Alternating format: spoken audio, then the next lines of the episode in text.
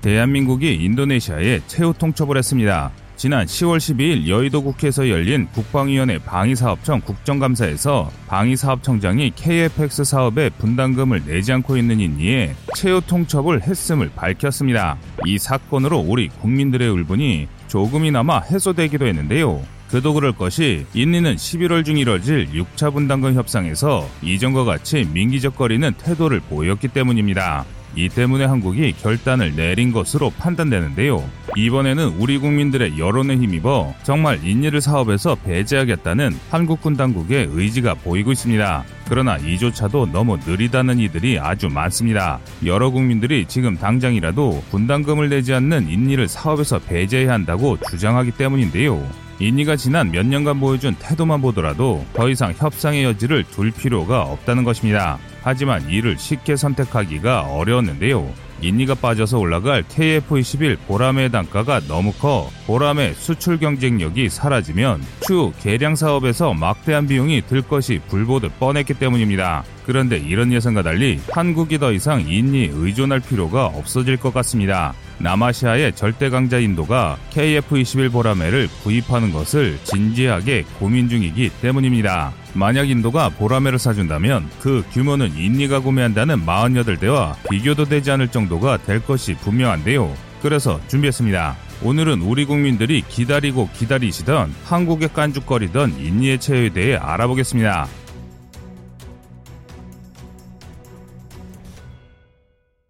지난 사월 구일 케이에프 이십일 보라매 출고식부터 지난 시월까지 끊이지 않고 제기되는 논란이 있습니다. 바로 인도네시아의 케이에프엑스 사업 분담금 미납입니다. 인도네시아는 이천십칠년 하반기 경제난을 이유로 분담금을 미룬 이래 납부하기로 한 분담금 총액 일조 칠천삼백삼십팔억 중 불과 이천이백칠십이억만 납부했습니다. 미납금이 무려 육천사십사억에 달합니다. 그러나 인니 정부는 분담금을 납부하겠다며 한국에 사과하기는커녕 아직 경제난이 심하니 차관을 빌려달라는 적반하장격 태도로 일관하고 있는데요. 이로 인해 많은 대한민국 국민들이 분노했습니다. 특히 지난 유월 인도네시아가 라팔 전투기를 구입하기로 서명하면서 인니를 케이에프엑스 사업에서 퇴출시켜야 한다는 의견에 크게 힘이 실리기 시작했습니다. 그런데 실제로 인니가 라팔을 사지 못하면서 이야기가 반전됐습니다. 애당초 인도네시아가 라팔을 사는 것은 말도 되지 않는 이야기였습니다.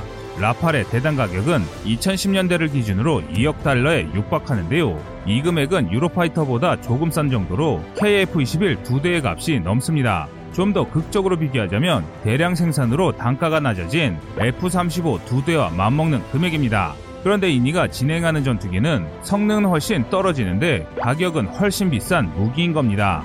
이천십오년 사월 카타르가 인도네시아가 구매한 수량과 같은 서른여섯 대 라팔을 구매하는 데 들인 비용은 총 육십칠억 유로에 달하는데요.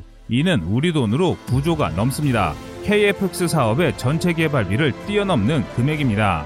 인니가 이 돈을 정말 낼 수 있었다면 케이에프 이십일 분담금을 내지 못해 행패를 부릴 일도 없었을 겁니다. 한마디로 인니가 협상력 강화를 위해 할 수도 없는 계약을 하며 한국을 압박한 것인데요. 당연히 우리 정부는 인니의 주장에 코웃음을 쳤고 우리 국민들은 분노했습니다. 라팔 서른여섯 대는 현재 인니가 보유한 전체 공군력보다 강하고 또 비싼 전력입니다. 쉽게 말해 이 계약은 인니가 한국을 만만히 봤다는 것을 방증하는 것인데요. 인니는 총 아홉 대의 전투기와 사십 대의 전폭기가 있습니다. 그중 현대전에서 제대로 쓸만한 전력은 다섯 대의 에프 십육 디와 열한 대의 수호이 삼십 마크 투 정도뿐입니다. 그 이외의 전투기는 기령이 너무 오래돼서 퇴역을 고민해야 하는 수준인데요. 그나마 경제력 상승으로 보라매 사십팔 대를 사는 것이지 분담금의 다섯 배가 넘는 라팔 서른여섯 대 구입을 하겠다는 것은 그냥 인니의 망상에 불과합니다. 라팔을 판매한 프랑스 다소사가 돈을 받기 전까지 전투기를 넘기지 않겠다는 것을 계약 조건에 명기한 것도 인니의 치졸함을 알고 있기 때문입니다. 하지만 인니 정부의 행동은 우리가 생각한 상식과는 거리가 멀었습니다. 돈이 없어서 전투기를 못 산다는 이들이 차관을 지원해달라던 기존 입장에 더해 공장을 지워주지 않으면 케이에프엑스를 사지 않겠다는 말도 안 되는 강짜를 부리기 시작한 것입니다. 조속한 시일 안에 돈을 주기로 약속해 영구진을 다시 받아들인 한국으로서는 인니 이런 행동은 정말 매우 불쾌하고 또 황당한 일이었는데요. 하지만 사십팔 대의 수출 실적은 포기하기에 너무 아쉬웠고 그래서 한국은 인예 요구를 부분 수용하는 조건으로 협상을 재개하려 했습니다. 이 정도면 한국이 엄청난 관용을 보여준 것이라 할 만한데요. 하지만 인니의 막무가내식 요구는 끝이 없었습니다. 결국 폭발한 한국이 십일월까지 협상에 응하지 않으면 인니를 사업에서 퇴출시킬 것이라 선언했습니다. 전투기 단가 상승과 수출 경쟁력 하락을 감수하더라도 인니를 배제하는 것이 국격과 국익에 더 부합한다고 본 것입니다. 하지만 큰 손실이 불가피해 보였는데요. 그런데 새로운 국가가 등장해 인니보다 더 많은 전투기를 구매할 수 있다는 사실이 알려지면서 또 상황이 다시 한번 뒤집혔습니다. 그 국가는 바로 인도인데요. 현재 인도 공군은 구형 전투기의 노후화와 국산 전투기의 난항으로 골머리를 싸매고 있습니다. 그래서 외산 전투기를 도입하기 위해 여러 사업을 추진하고 있는데요. 이게 인도의 생각보다 잘 진행되지 않아 추가 후보를 물색하고 있는 상황입니다. 그래서 국내 일각에서는 한국의 케이에프 이십일을 인도에 수출한다면 한국과 인도 모두 큰 이익을 얻을 것이라 주장하고 있는데요. 특히 인도의 함상전투기 개발계에 티디비에프에 한국이 참가한다면 케이에프 이십일 보라매의 함재기화도 가능할 것이라 주장하고 있습니다.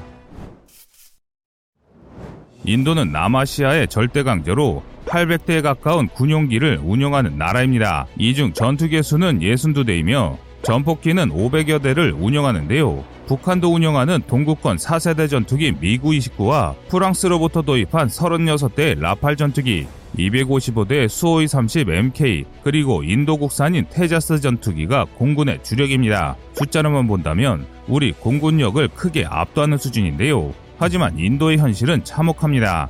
인도 공군에는 미그 이십일, 미그 이십삼, 제규어 등 구식 항공기의 수가 상당합니다. 거의 이백 대가 넘는데 특히 미그 이십일의 경우 이천오 년부터 이천십 년까지 오 년간 무려 사십 대를 사고로 잃었을 정도로 인도의 전투기 노후화가 심각한 상황입니다. 그러나 이를 대체할 방법을 찾지 못하고 있는데요. 이는 인도의 방산업체의 무능과 상관이 있습니다. 어느 정도 힘이 있는 국가라면 의뢰그랬듯이 인도 역시 방산국 산화를 적극적으로 추진합니다. 이런 상황은 인도도 마찬가지인데요. 전차, 전투기, 레이더 등 각종 첨단 장비의 국산화를 진행 중입니다. 그런데 이 사업 중 제대로 된 사업이 없습니다. 일례로 인도가 야심차게 개발한 아준 전차는 수십 년의 개발 기간에도 불구하고 형편없는 성능과 신뢰성을 보여 러시아자 티 구십으로 대체됐습니다.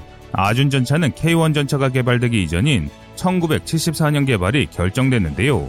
그러나 계속된 설계 변경과 결함으로 문제가 속출했습니다. 천구백팔십사 년 등장한 시제 전차의 경우 비가 오면 물이 새는 충격적인 결함이 있었습니다. 이는 전차가 아니라 거대한 강철관을 만든 것인데요. 인도군은 케이 투 전체 시제 차량이 등장한 이천구 년에야 아준 전차의 배치를 시작했습니다. 개발이 시작된 지 삼십육 년 만에 마무리된 것인데요. 이런 사례는 인도의 국산 전투기 테자스 역시 마찬가지입니다. 개발 기간이 삼십 년이 넘었음에도 아직도 많은 문제들이 산적해 있는 상황입니다. 테자스의 성능은 에프에이 오십보다 비슷한 정도인데요. 그런 주제에 가격은 케이에프 이십일보다 조금 싼 수준입니다. 그래서 인도 공군은 테자스 전투기 도입을 극구 거부하며 중형 다목적 전투기 사업 엠엠알씨에이를 통해 삼십육 대의 라팔 전투기를 구입했습니다. 하지만 라팔의 고질병인 지속적인 자진 문제가 발생해 이마저도 실패한 구매라는 게 업계 관계자들의 주장인데요. 그래서 인도는 지난 이천이십 년 테자스를 개량한 쌍발형 함재기 티디비에프의 형상을 공개하고 본격적인 개발을 추진 중입니다.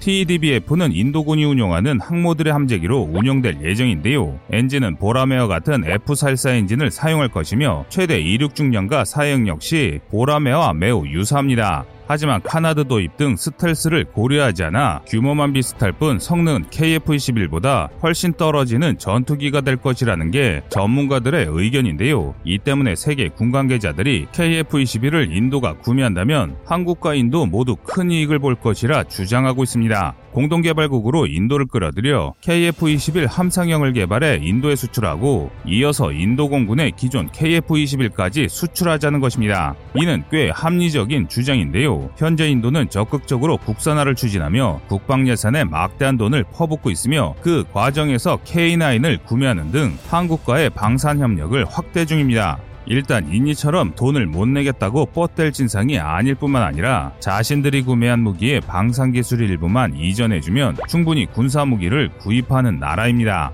그리고 가장 결정적인 게 인도가 필요로 하는 전투기의 수는 정말 엄청납니다.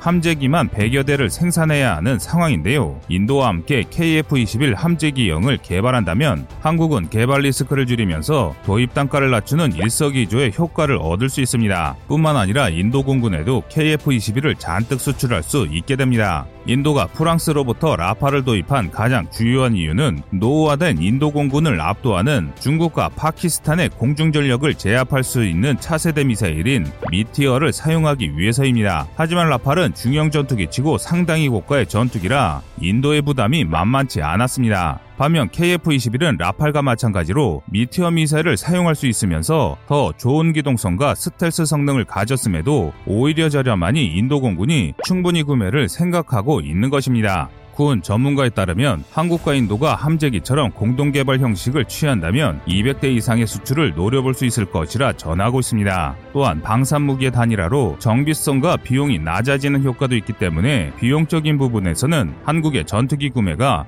상당히 매력적일 수밖에 없습니다. 따라서 푼돈이나 주면서 갑질을 하려던 건방진 인니와 달리 인도는 세계 군사강국으로 한국이 없는 첨단 기술도 보유한 국가입니다. 즉 상호 대등한 군사기술 교류가 가능하다는 것입니다. 한국은 케이에프 이십일 기술을 이전하는 대신 인도의 아그니 미사일 같은 아이씨비엠 기술을 이전받을 수 있다는 것입니다. 지난 시월 이십팔일 인도는 사거리 오천에서 팔천 킬로미터의 대륙간 탄도미사일 아그니 파이브의 시험 발사 사실을 공표했는데요. 지금 한국과 인도와의 거래는 누가 봐도 서로 남는 장사라 할 수 있습니다. 최근 인도와 대립이 심화되고 있는 중국이 인도의 어떤 무력 행동을 보이느냐에 따라 인도의 케이에프 이십일 구매 시기는 더 빨리 앞당겨질 것이라는 게 국제정치 전문가들의 평가입니다. 여러분의 생각은 어떠신가요? 시청자님의 현명한 의견을 댓글로 남겨주시기 바랍니다. 여러분들의 좋은 의견이 좋은 영상을 만드는데 많은 힘이 됩니다. 이상, 꺼리튜브였습니다.